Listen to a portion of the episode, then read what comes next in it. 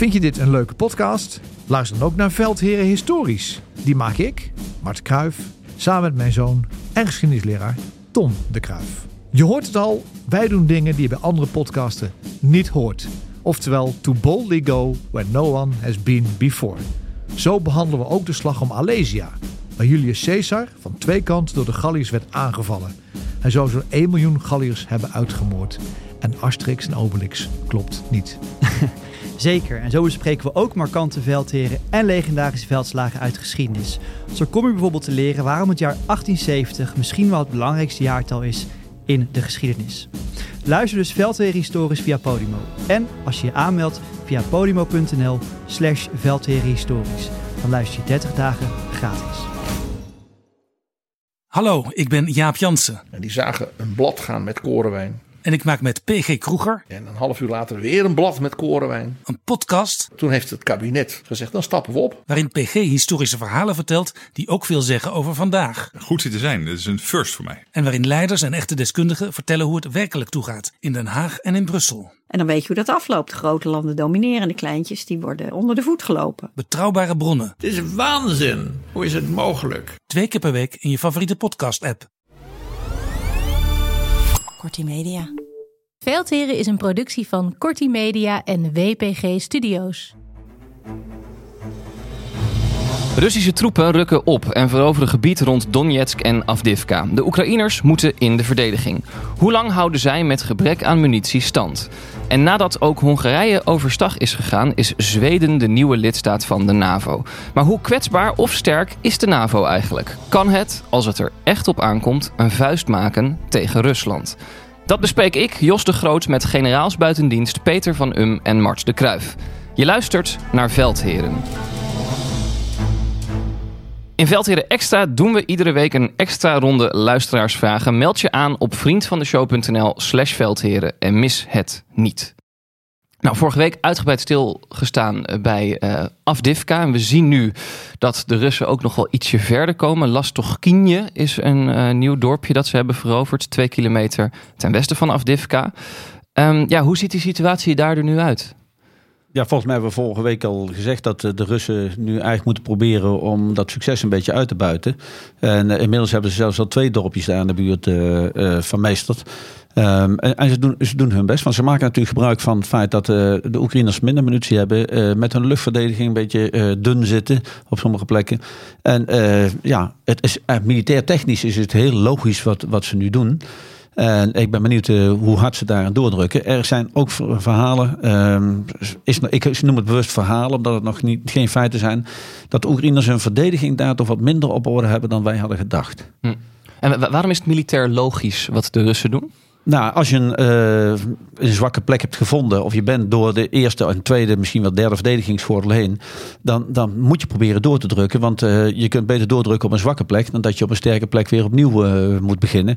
Dus in die zin is het logisch. Je hebt daar toch al troepen geconcentreerd. Dus ja. maak gebruik van die concentratie om dan die uitbraak te maken en nog meer terrein te winnen. Ja. Eens, Mart, militair logisch hoe de Russen daar nu het werk ja. Alleen ze zijn nog lang niet aan een uitbraak toe. Kijk, als je twee, drie kilometer nee, daar ben ik het mee eens. in een week wint, dan ben je echt nog door de linies aan het ploegen. Dan was daar een concentratie van middelen heeft, net wat uh, Peter zegt. En je hebt een tegenstander die zeg maar een beetje uit de hengsels hangt, uh, gezien de, de gebeurtenis de afgelopen week. Dat is logisch dat je daar winst probeert te halen. Maar het is niks anders dan een lokale aanval. Dit is geen tegenoffensief. Waar ik veel meer naar kijk is, waar komt het Russische tegenoffensief met massale middelen? En daar is nog veel te vroeg voor. Ja, ja. ja ik... Zelensky heeft het uh, geroepen. Hè? Dat hij toch wel uh, op zijn vroegst uh, in mei, maar anders in de zomer, ja. een groot tegenoffensief van, van de Russen verwacht. Ehm, dat is bijzonder, want een paar dagen terug riep hij nog dat hij zelf bezig was met het plannen van een tegenoffensief. maar ik denk dat het wel realistisch is wat hij zegt. Ja, is, is dat realistisch? Want hij heeft inderdaad gezegd, hij in mei of aan het begin van de zomer ja. verwacht hij dat. Volgens mij hebben we het alles gezegd dat we concentratie van troepen van Russen af en toe zien. Dat ze eigenlijk een aantal mogelijkheden hebben. De, waarschijnlijk de meest twee waarschijnlijk in mijn ogen is of zeg maar recht van uh, oost naar west. Dan praat je over Luhansk, Donetsk, Ars en dan naar het westen, naar de Dnipro toe. Kharkiv is ook een hele plausibele optie. Vanwege de waarde van Kharkiv, eh, de symbolische waarde. De helden van Kharkiv worden gezien als de mensen die heldhaftig hebben stand gehouden in de Tweede Wereldoorlog tegen de Duitsers met drie grote veldslagen. Ook nog nu goed verdedigd tegen de Russen, dat vlakbij Rusland ligt, niet is veroverd door de Russen. Ja, dat zou ook een doel kunnen zijn. Ja. En dan ga je dus als Oekraïne afvragen, hoe kan ik slim met mijn middelen omgaan? Dan kijk je waar het tegenoffensief gaat, je zover mogelijk te remmen. En daar gebruik je offensieve capaciteit voor, om daar een tegenoffensief te gaan starten. Want dan zijn de Russen namelijk kwetsbaar. Kunnen ze niet echt de loopgraven gaan verschuilen. Ze treden op jouw terrein. En dan kun je de voordelen uitbuiten. Want, want als we eens kijken naar wat de Oekraïners er tegenover kunnen stellen. Ik zag deze week een reportage bij de NOS. Ze waren op bezoek bij een artillerie-eenheid. En die hadden een, een, een Russisch voertuig in het vizier. En ze zeiden, die laten we gaan. We moeten munitie besparen. Die, die, die mag de infanterie oppakken. Ja. Dan Van- denk ik, het ziet er niet uit alsof je aan de winnende hand bent. Van Wessel de Jong was eh, de Ja, reportage ja. van de NOS. Ja, dat klopt. Nee, dat is eh, eh, schokkend om te zien als je niks hebt. Aan de andere kant, eh, let natuurlijk op, als ik Oekraïne zou zijn, dan zou ik niet mijn schaarse munitie gaan verspelen aan de situatie zoals die nu op het front is. Dan zou ik wachten tot ik een tegenoffensief zou moeten doen tegen een offensief van de Russen. Eh, maar dat er een groot probleem is met munitie, dat is evident. Hè, en we hebben nu weer een discussie ook in Nederland of wij munitie moeten gaan produceren. Die duurt al twee jaar, deze Mm. discussie. En er gebeurt nog steeds helemaal niets. Hè, dus we zijn wel heel erg traag in het Westen om erop te reageren. Ja, en er zijn ook signalen dat de Oekraïnse artillerie-eenheden gewoon geen munitie hebben. Ja. Eh, dus het is echt wel eh, lastig daar. En een teken wat je van de andere kant daarvan ziet, is dat eh, de Russen nu soms met grotere aanvallen komen. En groot is betrekkelijk, maar daar waar ze voorheen met name met kleine groepjes, 10 mensen, misschien een keer wat wij noemen een heel peloton, 30, 40 man, eh, zijn er nu eerste tekenen dat ze zelfs met eh, een hele compagnie aanvallen. En dan heb je toch over 150 mensen. Dus ja, normaal als je zo'n concentratie van, van, van mensen hebt, dan zet je er onmiddellijk artillerie op. En nu durven de Russen dat dus blijkbaar wel. En in dat opzicht is het misschien ook interessant om te benoemen dat we deze week voor het eerst zagen dat eh, Rusland bij Avdivka zijn luchtmacht, luchtmacht en landmacht gecoördineerd heeft ingezet. Wat betekent dat precies? Ja, ze hebben zich gecoördineerd ingezet. Eh, dus ze hebben geprobeerd echt met hun luchtstrijdkrachten, hun grondstrijdkrachten zoveel mogelijk eh, te steunen. Ze doen dat dan nog veelal met, eh, met relatief domme bommen. Dus van afstand die in een glijvlucht naar het doel toe gaan. Maar het heeft de Russen ook wel iets gekost. Want als we zo kijken naar de afgelopen dikke week, dan zijn er in ieder geval acht tot tien Russische vliegtuigen uitgeschakeld door de Oekraïners. Dus ja, ze hebben het gedaan, maar ze hebben er ook een prijs voor betaald. Ja. Maar ik lees dat dan voor het eerst. Ik bedoel, we zijn- nu twee jaar bezig in die oorlog. Voor het eerst wordt dat gecoördineerd ingezet. Is dat, is dat niet opmerkelijk dat dat nu voor het eerst gebeurt? Eh, het- is niet zo opmerkelijk, omdat het relatief eenvoudig is in een statische situatie. Je moet zo'n eh, close air support missie, zo noemen we dat. Hè, dus het dichtbij steunen van grondtroepen, moet je gewoon plannen. Moet je integreren in de operatie op de grond. Dat kun je niet als een gevecht in beweging is. Dat wordt ontzettend moeilijk om dat te doen. Dat is echt een vak dan. Maar als je in een vrij statische opstelling bent, een situatie waarbij, waarbij je weet waar jouw tegenstander zit. en je hebt doelen van de tegenstander goed in beeld, is het relatief eenvoudig uitvoeren. Zeker omdat je weet dat de luchtverdediging van jouw tegenstander niet zeer aan de frontlijn zit. De luchtverdediging die ze hebben is vooral geconcentreerd meer in de diepte. Je kunt een Patriot niet al dicht bij de frontlijn zetten, dan wordt hij kwetsbaar. Dus zeg de geïntegreerde air defense die je nodig hebt om op de grondtroepen, om daar de verdediging te kunnen doen, ja, dat zijn schaarse middelen waarvan Oekraïne relatief weinig heeft. Ja, en ik denk dat eh, veel van deze acties toch nog eh, ja, pre-planned zijn. Van tevoren zijn gepland, het doel was bekend. Eh, wil je echt maximaal steun bieden aan de grondtroepen, dan moet je gebruik maken van wat wij noemen forward air controllers. Dat zijn mensen die bij de infanterie- en eh cavalerie-eenheden aan, het front zitten. En die kijken mee, die bepalen uiteindelijk wat het doel is. En dat zijn landmachters die in vliegerstermen kunnen denken. En eh, ja, stel, stel je even voor, wij kijken tegen een kerktoren aan. Ja, en die is voor ons heel markant. Voor een vlieger is een kerktoren bijna plat. Ja, als je ze hoog zet. Dus je moet, je moet kunnen nadenken wat een vlieger ziet. En die forward air controller, die praat dan letterlijk een vlieger op het doel. En dat, dat gaat dus heel snel. Want ja, die vliegtuigen die komen niet met eh, 10 km per uur komen niet aan. Dus eh, je, je moet helemaal in dat denkraam van die vlieger zitten om dan dat juiste doel, het primaire doel, eh, het hoofdprioriteitsdoel aan te vallen. En als je dat vak verstaat, ja, dan praat je echt over goed geïntegreerd optreden. Ja. Zelensky heeft eh, deze week voor het eerst publiekelijk het aantal militaire doden aan Oekraïns kant genoemd. 31.000, zegt Zelensky. Waarom deelt hij die cijfers? Om de waarheid te zeggen, ik heb geen idee. Nee? Ik heb geen idee. Kijk, als je kijkt naar de intensiteit van de oorlog, de duur van de oorlog, de heftigheid van de gevechten bij plaatsen als Mariupol, als Bakhmut, als Avdiivka, dan is het wel een erg laag cijfer. Ik heb het vermoeden dat het een erg laag cijfer is. Maar dan nog, wat voor effect wil je ermee bereiken? Uh, is het een bodycounting effect, wat we kennen uit de Amerikanen in uh, Vietnam. Dus, uh, maar dan omgekeerd, dus hoe minder doden we hebben, des te beter wij het doen.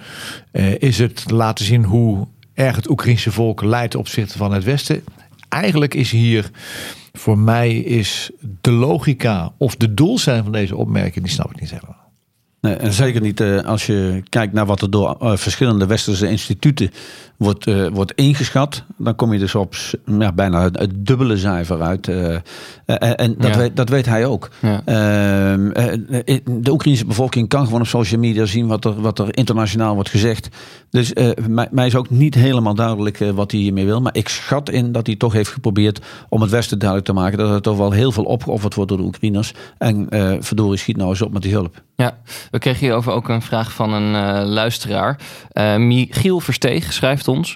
Nu president Zelensky het aantal gesneuvelden heeft bekendgemaakt... vraag ik me af of er een bepaalde vuistregel is... tussen doden en gewonden tijdens een oorlog. En of je zo de ratio tussen de Oekraïners en de Russen kan bepalen. ontzettend moeilijk in eh, te schatten. Want per oorlog wisselt dat. Maar de ratio, en dan praat ik echt over hele dikke duim, is ongeveer 1 staat tot 2 tot 1 staat tot 3. Ongeveer. En Eén dode staat tot twee en dan praat je gewonden. over verwondingen die een chirurgische behandeling nodig hebben. Je hebt ook gewonden die een schrammetje oplopen of wat andere dingen die geen chirurgische behandeling nodig hebben. Wat we wel zien in de loop der tijd is dat de aard van de verwondingen anders wordt. De verwondingen worden ernstiger door de effect van de wapens. Waar je vroeger veel schotwonden had, veel kogelwonden, heb je vandaag veel blastwonden, dus drukwonden. Dus dan is je hele longsysteem is beschadigd. Of brandwonden. Of scherfwerking van artillerie, waarbij hele scherpe punten van de artillerie gewoon hele stukken van je lichaam wegslaan. Dus de verwondingen zijn misschien numeriek qua aantal in verhouding tot doden hetzelfde als vroeger. Alleen de verwondingen zelf zijn ernstig en leggen dus veel meer druk op de geneeskundige keten. Ja. Ja, in de, in de tijd van de Koude Oorlog hadden we gewoon eh, een boekje, stafgegevens. En daar stonden dit soort cijfers allemaal in. En daar baseer je dus bij plannen van operaties, baseer je dus ook op eh, hoeveel capaciteit je nodig hebt om eh, gewonden in de keten naar achteren te krijgen. Dus hoeveel eh, eh, gewonde voertuigen heb je nodig? Op welke afstand moet die staan? Waar moeten je hospitalen staan? Maar je moest ook rekenen met eh, hoeveel doden dat je moest afvoeren. Ja. Kijk, het eh, interessant is, vroeger was helemaal voorbereid en doorberekend. En konden we dat ook als landmacht, konden dat bijvoorbeeld. We hadden bijvoorbeeld sportinstructeurs, dus mensen die geven les in sport. In oorlogstijd deden die de gravendienst. Die gingen dan de mensen die werden overleden registreren, begraven, eh, al dat soort dingen deden zij dan. Dat hele systeem hebben we niet meer. Er zijn nu mensen aan het kijken hoe we die hele geneeskundige keten van front tot in Utrecht, of we die nog wel eigenlijk goed in beeld hebben. En het antwoord nu is eigenlijk niet. Dus dat is een van die tekorten die zijn ontstaan door de bezuinigingen die niet zo tastbaar zijn, maar die wel obvious zijn. Als de verwondingen ernstiger worden en je hebt een groot aantal verwondingen met een hoog intensief gevecht, kan die keten dan nog wel zorgen dat je een adequate geneeskundige zorg kunt geven. Nou, dat is een van de dingen die ze nu aan het onderzoeken zijn. Ja, Mart noemt Utrecht omdat daar het Centraal Militair Hospitaal is. Dat wat gekoppeld is aan het Universitair Medisch Centrum. Eh, en dus we hebben nog steeds een eigen hospitaal en dat is ook nodig ook. Ja. Eh, dan misschien ook een goed nieuwsbericht vanuit Oekraïne. Namelijk dat er voor de tweede keer een spionagevliegtuig van Rusland eh, is neergehaald. Dus dan kun je toch zien dat het Oekraïne lukt om met minder middelen schade toe te blijven brengen aan de Russen. Ja, voor Oekraïne goed nieuws. En niet eh, voor Ja. ons als eh Voor duidelijk. de Voor, duidelijk. Ja. Nee, maar je ziet voortdurend dat eh, dit soort operaties, of nou tegen de Zwarte Zeevloot is van de Russen, of het steeds dieper aangrijpen van de Russen in eh, de lucht, dat een ontwikkeling is die is onmiskenbaar. Dus de diepe operatie van Oekraïne, die beperkt zich niet alleen meer tot vlak achter het front of tot alleen land, die vindt ook op zee plaats en ook in de lucht plaats. Want dat vliegtuig wat is neergehaald, dat zijn eh, vliegtuigen met een grote radarschotel die eigenlijk een soort eh, vliegende meldkamer zijn. Zo moet je dat zien. Het is een commandocentrum wat vliegt wat je nodig hebt om alle bewegingen in de lucht te coördineren met elkaar als de vliegtuigen eenmaal in de lucht zijn. Daar heb je het overzicht. Wat er allemaal vliegt, waar het heen gaat. Dat is belangrijk. Dus het is niet een spionagevliegtuig. Het is een vliegtuig wat je nodig hebt om leiding te kunnen geven aan operaties. Daar ligt dus ook een link met bijvoorbeeld de gevecht bij Avdiivka. Want je moet die vliegtuigen die erheen gaan, die moet je daar via een route erheen loodsen. Die moeten teruggaan. Dus je ziet dat Oekraïne goed nadenkt. Hoe kunnen we ook in de diepte die keten van luchtsteun kunnen we die onderbreken? Nou, dan moet je dit soort vliegtuigen aanpakken. Ja. En, en de Russen doet het pijn. Want ze hebben niet zoveel van die vliegtuigen. Volgens de Oekraïners hebben ze er nog zes over nu. En daar zit toch wel uh, personeel in wat een lange opleiding moet hebben. Dus dat personeel dat gaat met het vliegtuig ten onder. Uh, dat vervang je ook niet zomaar. Dus ja, het is toch wel een, pijnlijk iets voor de Russen dat nu het tweede van die vliegtuigen in ieder geval door de Oekraïners uit de lucht is gehaald. Kijk, de NATO-versie van die heet de AWACS. zijn grote vliegtuigen. Die zijn gestationeerd bij Garlinkirchen, vlak bij Limburg aan de grens. En als je in Limburg woont, kun je ze vaak zien opstijgen en landen.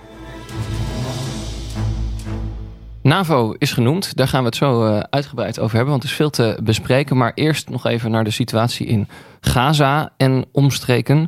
Maandag heeft Israël voor het eerst um, doelen diep in Libanon aangevallen. Hezbollah bevestigt dat er maandag meerdere luchtaanvallen zijn uitgevoerd in de omgeving van Baalbek, een van de grootste steden van Libanon. Uh, en die stad geldt ook als een bolwerk van Hezbollah. Opvallend dat daar nu in de diepte doelen worden aangevallen door Israël?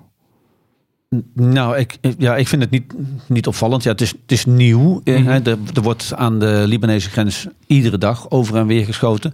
Maar dat blijft beperkt tot de, het gebied vlak achter de, de grens, om het zo maar te zeggen. Uh, maar Israël heeft ongetwijfeld inlichtingen waar nog meer uh, capaciteit van uh, door Iran gesteunde groeperingen zitten. En waarschijnlijk hebben ze nu hun kans schoongezien om een paar van die doelen aan te vallen. Mm -hmm. Dus ik, ik sta er niet van te kijken. Nee. We, we, we, hebben hier ook vaak in de podcast, ook in andere programma's, gaat het dan over escalatie in de regio. Als ik dan nu denk, van, als er dan nu diep doelen in Libanon worden gaan we dan niet een beetje die kant op, dat het zich steeds verder gaat uitbreiden? Ja, dat zou kunnen. Aan de andere kant, uh, je moet je afvragen wat het strategisch belang van Hezbollah is om dat ook te gaan doen. Want mm -hmm. we hebben het hier wel vaker over gehad. Hezbollah is eigenlijk niet uit op een open confrontatie met het Israëlische leger. Uh, want ja, dat betekent dat ze een groot deel van hun militair vermogen gaan verliezen. Dus uh, wat dat betreft is het opvallend. Maar ik denk niet dat dit een gamechanger is in deze oorlog. Nee. Uh, er ligt inmiddels ook een staakt het vuren op tafel tussen Israël en Hamas. Die zou dan 40 dagen moeten gaan duren. Er zou in het voorstel ook staan dat Israëlische vrouwen, kinderen jonger dan 19 jaar, ouderen en zieken onder de Israëlische gijzelaars door Hamas moeten worden vrijgelaten. Het gaat dan in eerste instantie om 40 gijzelaars in ruil voor 400 Palestijnse gevangenen. Um, in totaal heeft Hamas nog zo'n 140 gijzelaars in gevangenschap moeten nog reageren op dit voorstel. Waarom wil Israël nu toch een staakt het vuren? Nou, volgens mij hebben we het er vaak over gehad. Als je dat zuidelijke deel van Gaza binnen moet met die anderhalf miljoen burgers die daar zijn, is dat militair eigenlijk een onmogelijke opdracht. Wat ga je doen? Dan ga je mee dreigen dat je het gaat doen om druk te zetten op het onderhandelingssysteem. We weten dat er weken geleden een soort raamwerkakkoord was in Parijs, wat is voorgelegd aan de verschillende partijen. Daar is toen Hamas met een tegenvoorstel daar gekomen. Nu zie je dat Israël daarop gaat uh, reageren. Eigenlijk zie je dat de cirkels om tot een akkoord te komen worden, eigenlijk worden steeds kleiner. Mogelijk dat de duur van de oorlog daar wat mee te maken heeft. De problemen om in het zuiden van Gaza op te treden. Maar de Ramadan komt er ook aan. En dat geeft ook wel een aparte dimensie aan deze oorlog. Want als je blijft vechten terwijl er een Ramadan is, dan is de strategische prijs die je als aanvaller betaalt waarschijnlijk nog hoger. Dus zijn allemaal dingen die nu een rol spelen. Ja, ik moet nog zien of dat akkoord komt. Uh, iedereen heeft denk ik de Amerikaanse president gezien uh, ijs etend en terwijl ja. uh, roepend dat hij verwacht dat maandag het voor elkaar is. beeldregie dacht ik opmerkelijk wat hier gebeurt. Ja, ik vond Biden het die zich tijdens het eten van een ijsje inderdaad en, uitlaat En ondertussen over, gewoon over ja. een dramatisch conflict praten. Ja. Ja, nou ja, is goed. PR-technisch uh, niet briljant, uh, nee, zou ik zeggen. Het zo noemen. Ja. Maar, maar uh, ja, hij durft wel te zeggen dat, dat dit hij maandag verwacht. Um, ik vind dat een grote mate van optimisme. Want de partijen stonden en staan nog steeds heel ver uit elkaar. en ik ben zeer benieuwd of Hamas bereid is om zoveel gijzelaars vrij te laten. want dat is toch voor hun een soort ja, verzekering die ze hebben. Uh, dus ik ben, ben zeer benieuwd. En uh, ja, Netanyahu blijft dus roepen van uh, we gaan erin daar in het zuiden. Eh, dat is, zoals Mart zegt, eh, om de druk op te zetten. Maar ik denk ook dat hij zelf heel veel druk voelt vanuit zijn eigen regering en de achterban of aan de rechterkant van Israël om het alsnog te doen. Dus als hij een akkoord sluit, heeft hij in zijn eigen land ook wat uit te leggen. Ja.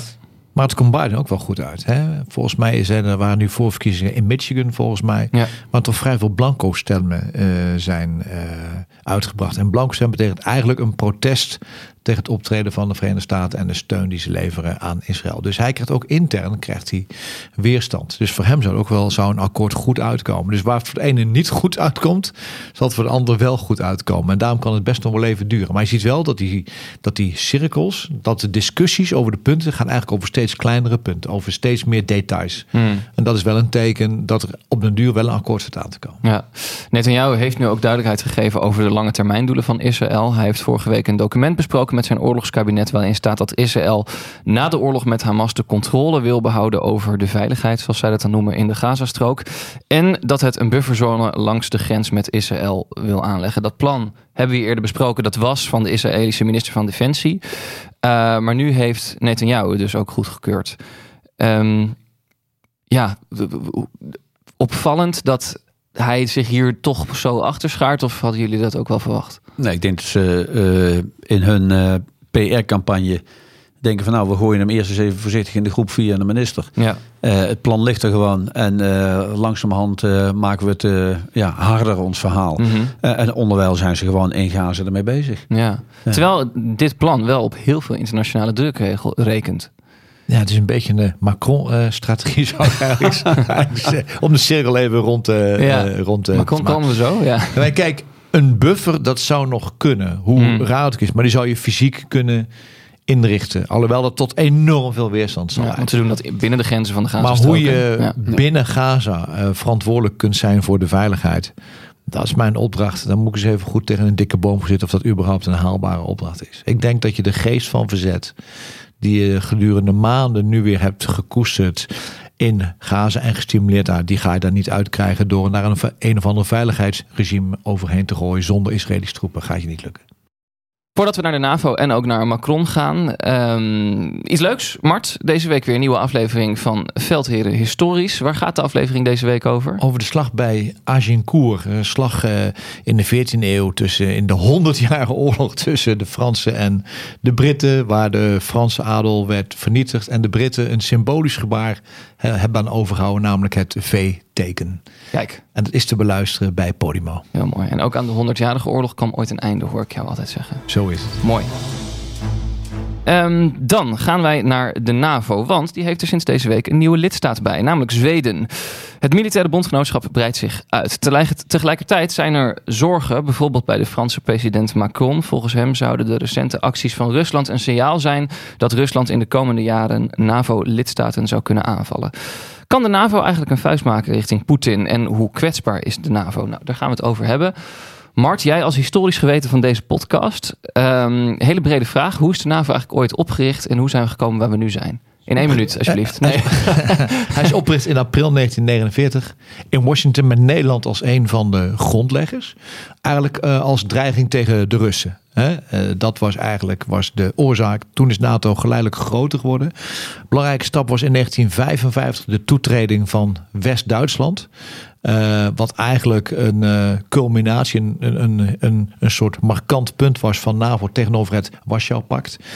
En zeker na het vallen van de muur is de NAVO verder uitgebreid naar het oosten. Omdat een heleboel landen daar wisten wat het juk van de Russen betekende. Dat vergeten we wel eens. En heel snel de keuze hebben gemaakt voor veiligheid. En dus uh, zijn gevraagd om, of ze hebben gevraagd of ze mochten toetreden tot NAVO. En we hebben nu uh, twee landen toegetreden naar aanleiding van de actie van Poetin. Dat is namelijk Finland en Zweden. En volgens mij bestaat NATO nu uit 32 landen. Ja, ja formeel zit Zweden er nog niet bij. Hè? Maar de laatste ja. horde is genomen. Hongarije gaat ook akkoord. Ja. En dan moet het nog een keer geformaliseerd worden. En de NAVO is een defensief genootschap. Dat wil zeggen, de kern is artikel 5. Een aanval op één land is een aanval op allen. Het is goed om dat even te zeggen. Een defensief genootschap. Ja, ja Poetin is het daar niet mee eens. Hè? Nee. Leon de, de winter ook niet, maar dat is een ander verhaal. Komen we daar zo nog even op.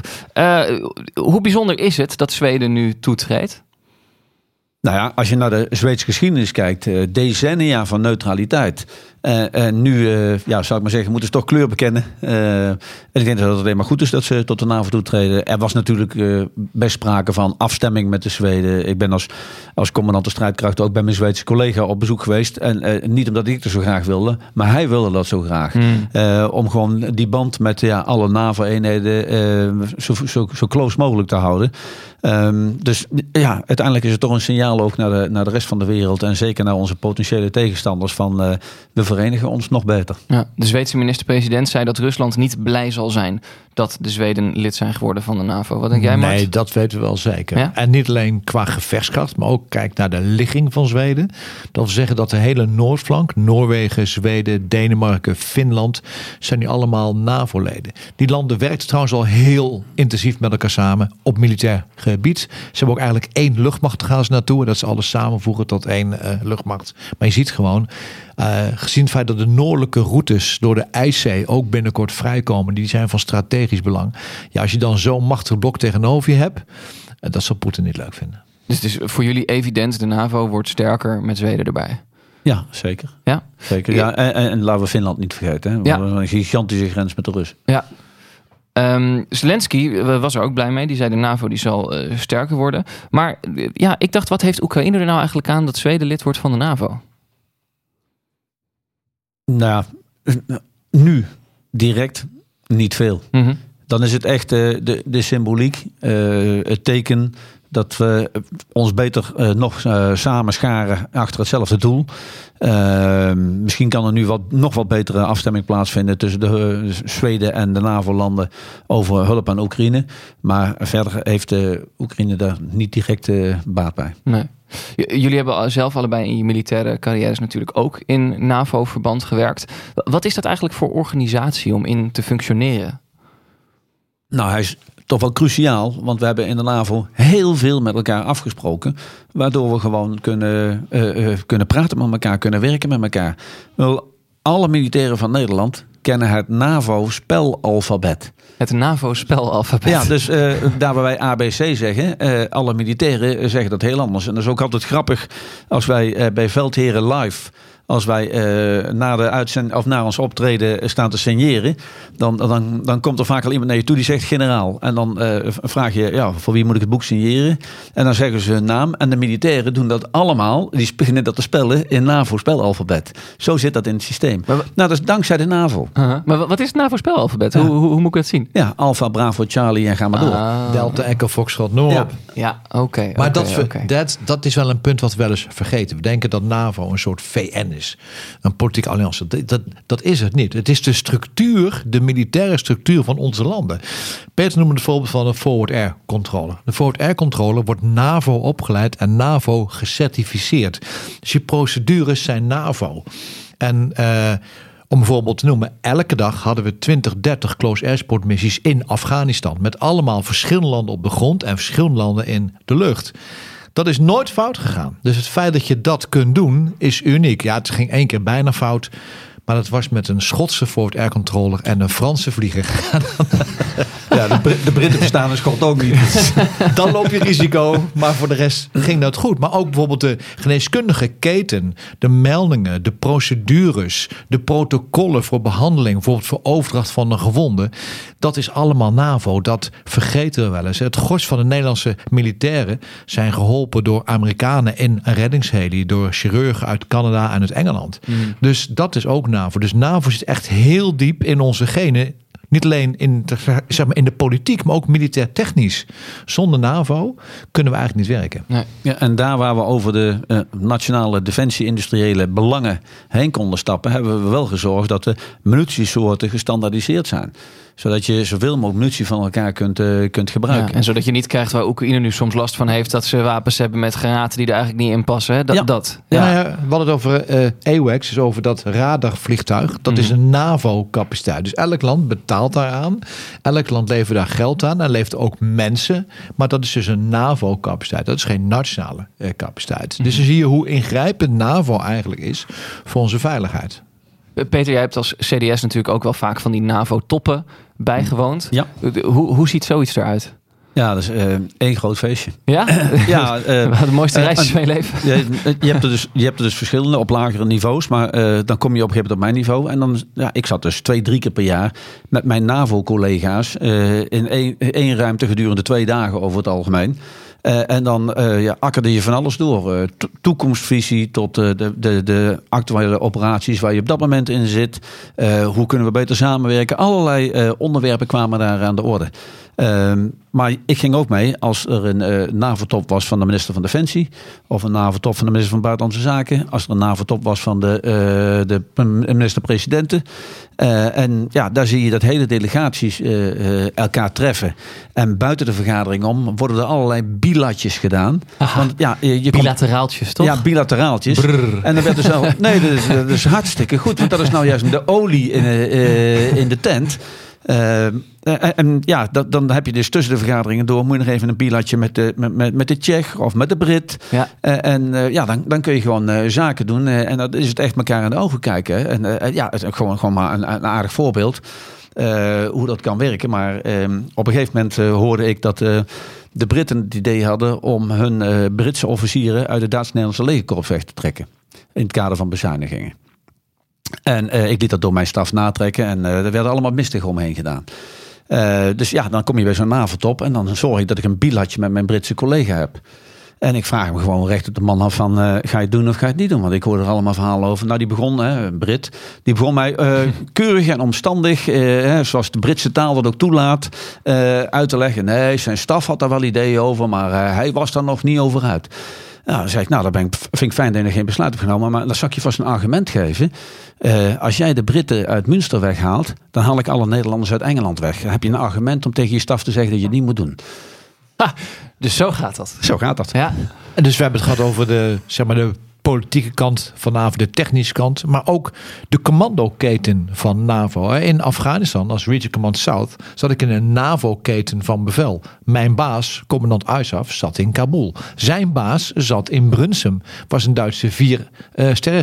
De baas daarboven was Sakeur, dat is de hoogste generaal van NAVO in Europa. Dus het is ook een commandoketen die gewoon ook operaties actief leidt. Dus dan laat je zien wat de waarde van NAVO is. Het is meer dan een briefje en een schildje en een stickertje. Het is de backbone van het militair vermogen van de westerse vrije wereld.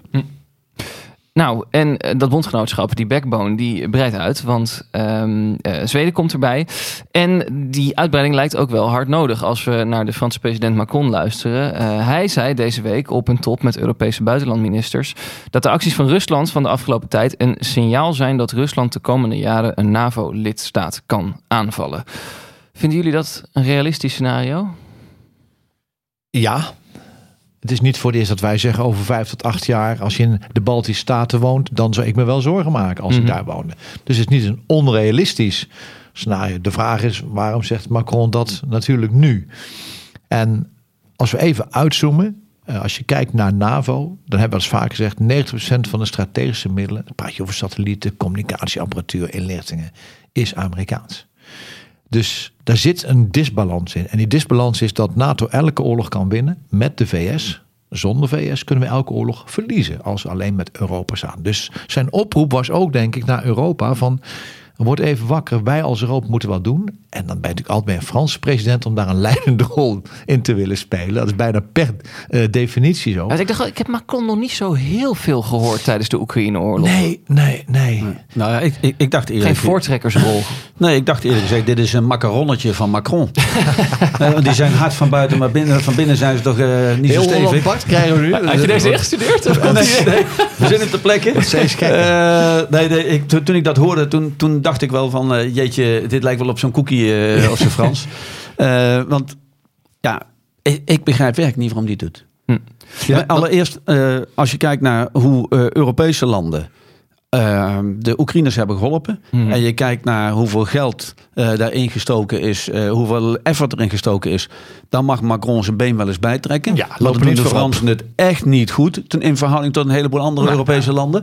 Dus welk recht van spreken heb je? Verdorie, denk ik dan. Mhm. Ja? En even, als ik je heel even mag onderbreken. Hij heeft ook gezegd dat hij het niet uitsluit dat er westerse troepen op de grond komen in Oekraïne. En Ja. daar is natuurlijk veel onrust over ontstaan. Ja, en, en, en da- daar doe ik ook op.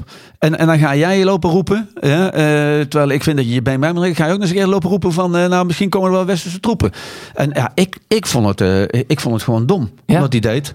Want wij pro- moeten met z'n allen proberen om eenheid uit te stralen. Ja, want anders zitten ze daar in Moskou te lachen. En die duiken in de gaten die wij laten zitten. Ik kan er verdomme boos over Ik worden. merk het. Ja, en, en je ziet wat er gebeurt. Je kon er eigenlijk op wachten. Daarna, na zo'n uitspraak, gaan allerlei anderen lopen roepen. Nou, nee, dat is niet helemaal de bedoeling. En Poetin lag zich gewoon, eh, nou ja, Mm. ik Staat zou bijna geen zeggen. eenheid uit, zeg Ja, die lag zich helemaal kapot. Ja, Druk even belletje in. Wij zijn het niet eens. Dus Kijk, ook wel eens een dus keer hier, komt jouw tegenwerping. Nou, tegen nee, maar ik vind het gewoon echt eh, Macron-opmerking. En hij Mhm. heeft eigenlijk vier effecten. Het is naar de Russen om even eh, saber rattling noemen ze dat. Hoe, sorry? Saber rattling. Dat is Aha. even Sabelgekletter. Sabel, Ja. wapen gekletterd. Om te zeggen, luister, zover willen we gaan als het nodig is. Dan weet je dat er een rechts komt van Rusland. Maar het is wel een boodschap die je uitzendt. Het is een boodschap aan eh, Oekraïne zegt, jongens, eh, wij willen best wel ver eh, gaan. Dus hou vooral vol. Het is een boodschap aan Europa dat we moeten doen. Maar wel onder Franse leiderschap. Terwijl ze heel weinig daarin investeren. En is ook misschien wel een beetje een boodschap naar de Verenigde Staten. Naar verkiezingen daar. Hmm. Naar de kies van Trump. Zeggen, luister, het is niet zo dat wij niks doen. Wij zijn best wel bereid om ver te gaan. Als het zo is. Dat de achtergrond daarvan anders is. Ja, dan zou ik kijken. Kijk even naar die reportage van het begin van de oorlog. Waarin Macron probeert om de oorlog te voorkomen. En daar ontzettend boos in wordt. Nou, hij heeft even... Ja, en belt met Poetin. Hè? En belt met Poetin. Oh ja. Van ik ga het wel even regelen. Ja. en dan nog bozer wordt. Hij heeft even tijd nodig gehad om daarvan te herstellen. Maar je ziet hem wel langzaam opschuiven naar een wat extremere positie. Ja. En kennelijk beseft hij ook hoe cruciaal Oekraïne is voor de rol van Europa. Ja. Ja, ja ik, ik snap al dat hij dat die druk wil zetten op verschillende dingen. Maar Mm. het uiteindelijke effect wat hij ermee bereikt is... dat hij uitstraalt dat we het, eh, er niet samen helemaal goed uitkomen. eh, en, en dat Poetin eh, in, in zijn vuistje lacht. En ik snap ook, want hij heeft ook iets gezegd over munitie en lange afstandswapens... dat hij druk probeert te zetten op de Duitse minister- president. Ja. Die heeft gezegd van nee, we gaan onze lange afstandsraketten toch niet aan, aan Oekraïne geven. Ik snap het allemaal, maar het uiteindelijke effect vind ik negatief wat hij daar doet. Mm. En wat ik af en toe wel denk, Poetin eh, verdedigt zijn oorlog natuurlijk door te zeggen dat hij zich bedreigd voelt door de expansiedrift van de NAVO. Hè. is een verhaal dat veel rondgaat. Nu komt Zweden erbij. Macron doet dit soort uitspraken. Misschien zijn er ook wel mensen die nu denken, verdorie, Poetin heeft misschien wel een beetje gelijk. Ja, ik heb het al eerder gezegd, maar ieder land, ieder volk heeft het recht om te kiezen waar ze bij willen horen. Eh, en daar kan Poetin niets aan afdoen. Maar daarnaast, dit is gewoon het verhaal wat hij ophoudt. Eh, hartstikke leuk en aardig. En hij zal misschien best een dreiging van de NAVO vinden. Maar ik kan me nog herinneren dat ik met Russen eh, moest onderhandelen. En die zeiden tegen mij, dacht jij dat we ons altijd druk maakten over die NAVO? Heb je wel eens gedacht aan de andere kant van ons? Hmm. Want die maakten zich net zo druk over de Chinezen. Ehm, dus ja, ik snap wel dat, dat het voor hun misschien bedreigend is. Maar eh, aan de andere kant, hij had andere redenen om dit, eh, dit feestje te beginnen. Hmm. Eh, en dat is toch echt dat hij heeft gezegd dat het uiteenvallen van de Sovjet-Unie, dat heeft hij altijd geroepen, die fout ga ik herstellen. En hij vond het natuurlijk niet leuk dat eh, Oekraïne langzamerhand een, eh, eh, een redelijke democratische staat met een heel ander bestel begon te worden. Want dat ziet zijn bevolking ook. Ja, dat kan hij niet hebben. Nee.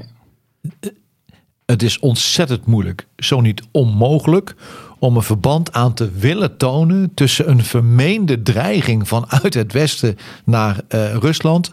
En dat als aanleiding te nemen om een vrij en democratisch land met 44 miljoen inwoners te willen binnenvallen. Dat is een verband, dat is er gewoon niet. Wie het ook schrijft en wie het ook zegt. Het is klinkklaar onzin. Is gezegd. Het Kremlin heeft eh, ook gereageerd. Nou, dit was geen macaronnetje dit. Nee, dit was geen. Nee, dit was volkomen. Deze was hart van binnen en hart van buiten. Zat, zat, geen, hoor, zat geen woord Russisch bij. Doorbakken. Ehm, het Kremlin heeft natuurlijk ook eh, gere- gereageerd op Macron. Een woordvoerder zei dat een oorlog tussen Rusland en NAVO onvermijdelijk wordt als er Europese troepen zouden gaan vechten in Oekraïne. Is, is de NAVO eigenlijk eh, voorbereid op een oorlog met Rusland? Binnen Europa veel te weinig. Dat is wat we net zeggen. Dat is het probleem Ja. wat we hebben. Het een van de redenen waarom Poetin Oekraïne heeft aangevallen, is dat hij de analyse heeft gemaakt dat het Europese deel van NAVO militair gewoon relatief zwak was. En, en moeite had om Oekraïne goed te kunnen ondersteunen. En dat is ook zo. Dus we zitten echt in een tijdsrace. En dat zien we op elk gebied. We moeten heel snel opschalen qua concepten, qua materieel, qua manschappen, qua personeel. En het gaat ongelooflijk tergend langzaam. Ja. Dat is wel een eh, kritieke kwetsbaarheid die het Westen heeft. Kijk naar ons eigen land. We zijn al twee jaar bezig met munitie. Al twee jaar. En er is nog helemaal niets gebeurd. Mhm. En Je hebt iemand die zegt: Ik wil de hele keten doen. Vanaf het begin van productie tot het verwerken van munitie die niet meer eh, eh, goed is. Eh, en dan moet ik steun hebben. En die steun, ja, wel met lippendienst, maar er gebeurt verder Mm. niks. Er staat geen spa in de grond. Jongens, we staan nog niet in de actiemodus. Dat baart mij het meeste zorgen. Ja, en, en, en deze discussie gaat nog niet zozeer over of wij met westerse eenheden of NAVO-eenheden Oekraïne gaan steunen. Maar Nee, het gaat erom eh, wat daarna. En als je eh, Estland, Letland, Litouwen, de Balten mag geloven, dan zeggen die binnen drie tot vijf jaar zijn wij aan de beurt. En eh, dat geeft de tijdstermijn aan. Ja, Ja. Want die lui snappen echt wel hoe de Russen in elkaar steken. Ze hebben decennia lang onder Russisch bestuur gezeten. Ehm, dus ja, ehm, dat is de termijn waarin we het, eh, onze, zoals het zo mooi heet, our act together moeten hebben. Ja. En binnen die termijn hebben we natuurlijk ook nog de factor Trump, waar we rekening mee moeten houden. Toch? En, en- maar nog meer, ook kijk naar het eh, binnenland. Geert Wilders, die zei eh, Ja. dat hij wel kon leven met eh, militaire steun aan Oekraïne. Maar zijn partij heeft wel tegen het steunpakket gestemd deze week wat in Ja. de Kamer ligt. Ja, welke kant gaan we dan op? Nou. We hebben nog een luisteraarsvraag. Eh, want je kan je ook afvragen of Rusland wel op een oorlog met de NAVO zit te wachten. Daar gaat eh, deze vraag over van Christian Staps. Hij schrijft ons: Ik vraag me af of Rusland zit te wachten op een oorlog met de NAVO. Wat zou er gebeuren als wij onder het mom van een speciale operatie met honderdduizenden militairen Oekraïne betreden en Poetin dus een aanzienlijk risico loopt wanneer er slachtoffers vallen? Zou Poetin het in zijn eigen land kunnen uitleggen dat hij een oorlog met de NAVO op de koop toeneemt om zijn eigen speciale missie voor te kunnen zetten, wetende dat hij dan militair gezien het onderspit zal delven? Ja, da- daar kunnen we heel simpel antwoorden. Het gaat niet gebeuren. Nee. En het gaat niet gebeuren omdat je dan direct een nucleaire dreiging krijgt. Direct. Gaat gewoon niet gebeuren. Het wordt gezien als een aanval op Rusland zelf. En dan ga je gelijk de nucleaire kaart trekken. Die kant wordt dan heel erg groot. Dus theoretisch leuk. Conventioneel kun je altijd dat ook doen met computergames en noem maar op. Maar in het echte wereld gaat dit niet gebeuren. Daar zit die nucleaire paraplu komt erboven. Ja, ik, ik wijs nog even op het feit dat eh, Poetin op een gegeven moment in deze oorlog begon te dreigen met kernwapens. Dat was voor China het moment om zijn mond open te trekken over deze, deze oorlog. En tot dat moment waren ze gewoon stil geweest. En China tot in de VN-veiligheidsraad heeft eh, met veel woorden, maar ik vat even samen, daar gaan we dus niet doen. Dat was wat China zei. Net iets later, een paar weken later, ging eh, eh, de Russische minister van Defensie op bezoek eh, in China grote toespraak gehouden voor een hoop Chinezen. En wat zei hij dus? Nee, nee, jongens, maak je geen zorgen. Eh, wij gaan alleen maar kernwapens gebruiken als er een existentiële dreiging voor Rusland is. Dus dat is precies wat de Chinezen wilden horen. Als wij met, eh, zoals de vraagsteller zegt, 100.000 NAVO-troepen die kant op gaan, dan heeft Poetin al het narratief, eh, dat is een mooi woord, Hmm. om duidelijk te maken dat het nu menens is. Dus dit gaat niet gebeuren. Dat is eigenlijk de conclusie. Ehm, nou, dan is er nog één olifant in de Kamer die denk ik even benoemd moet worden. Want dit is de NAVO en het lijkt er toch wel op dat er een Nederlander straks secretaris-generaal gaat worden van die NAVO. Namelijk Mark Rutte. Ehm, denken jullie dat er hem nog iets in de weg staat om die eh, post te krijgen? In ieder geval een Roemeen, momenteel. Dit is een Roemeen hè, die, Ja. zijn- die zijn vinger heeft opgestoken. Ik, ik eet mijn beret op als hij het niet wordt. Ja? Ja, hij gaat gewoon worden. Oh, dat zijn altijd zulke gevaarlijke uitspraken. hè. ja, ik eet mijn schoen op en mijn beret op. Voor je het weet zit je daar met mes en vork in zo'n ding te prikken. No guts, no glory. Eh, Hoezo zijn jullie daar zo zeker van? Ja, ik, denk, ik ben het met op zich eens. Eh, ik, ik zie het hem echt worden. Mhm. Ehm, en ik denk dat hij daar ook goed werk kan doen. Ja, Ik denk dat de uitbrenging vanavond erbij een rol speelt. Hmm. Je hebt iemand nodig die die twee landen bij elkaar houdt. Eigenlijk is het niet zo van belang wat zijn verleden is. Je moet iemand hebben die NATO bij elkaar kan houden. Ja.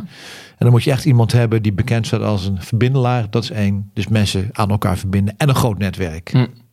En, en, en toch nog één vraag daarover. Want eh, onder Rutte is er natuurlijk in Nederland gigantisch bezuinigd op defensie. Dat uitgerekend hij dan eh, secretaris-generaal van de NAVO wordt. Is dat voor jullie als militair nog ja, een soort van eh, raar of zo. Dat iemand die het misschien in een eerdere fase niet heel erg op had met deze eh, defensie, nu die post krijgt. Nou, onze, onze meningen en emoties daarover zijn eh, totaal irrelevant, denk ik. Eh, eh, je ziet dat eh, Amerika ook in de tijd van Obama, ook in de tijd van Trump, heeft heel hard eh, lopen duwen op die 2%. Dat iedereen er moest bijdragen. Alleen Obama deed het netjes binnen kamers. Trump riep het overal. Eh, dan zie je dat als ze uiteindelijk kijken van wie is in onze ogen eh, de beste persoon voor die job. En ik zeg bewust eh, niet de beste man, maar de beste persoon voor die job. Eh, ja, dan laten ze dat soort argumenten toch echt even vallen. Omdat ze gewoon kijken naar wie kan het beste deze klus klaren. En vooral, wie kan de transatlantische band overeind houden na de uitslag van de Amerikaanse verkiezingen? En ik denk daar in dat opzicht veel vertrouwen in eh, Mark Rutte. Waar gaan jullie eh, volgende week op letten? Dan praten we weer verder. Nou, ja, ik ben wel benieuwd of er een akkoord komt eh, rond Gaza. Ja, Mhm. Ja, Ja. zeker. Dat bovenaan. Ramadan nadert, de druk wordt groter, merk je aan alle kanten. Kijken wat daar gebeurt. Kijken of de Russische tegenaanval eh, tot wasdom komt in een tegenoffensief. Ik geloof het niet, maar wel goed om daar even naar eh, te kijken. En kijken hoe de dynamiek in Europa zich verder gaat ontwikkelen. Want er is gewoon een dynamiek aan de gang in Europa. Dat zie je aan alle kanten. Dat het besef komt dat er echt iets moet gebeuren. Ja, ik ben benieuwd hoe lang eh, Stolz nog eh, die lange afstandsraketten in zijn broekzak Ja. kan houden. Ja, precies. Daar komt ook steeds meer druk op. Dus dat gaan we allemaal zien. Gaan het in de gaten houden. Volgende week eh, praten we verder hier in Veldheren. Mijn naam is Jos de Groot. Naast mij zitten generaals buitendienst Peter van Um en Mart de Kruif. Bij Veldheren Extra op vriendvandeshow.nl slash Veldheren gaan we nog even door en beantwoorden we meer luisteraarsvragen. Bijvoorbeeld de vraag van Jochem Vonk over of Nederland wel een goede operationele luchtverdediging heeft wanneer Rusland raketten op ons afschiet. Nou, gaan we daarover verder bij Veldheren Extra. Luister die podcast vooral en volgende week zijn we er ook weer met een gewone reguliere Veldheren. Graag tot dan.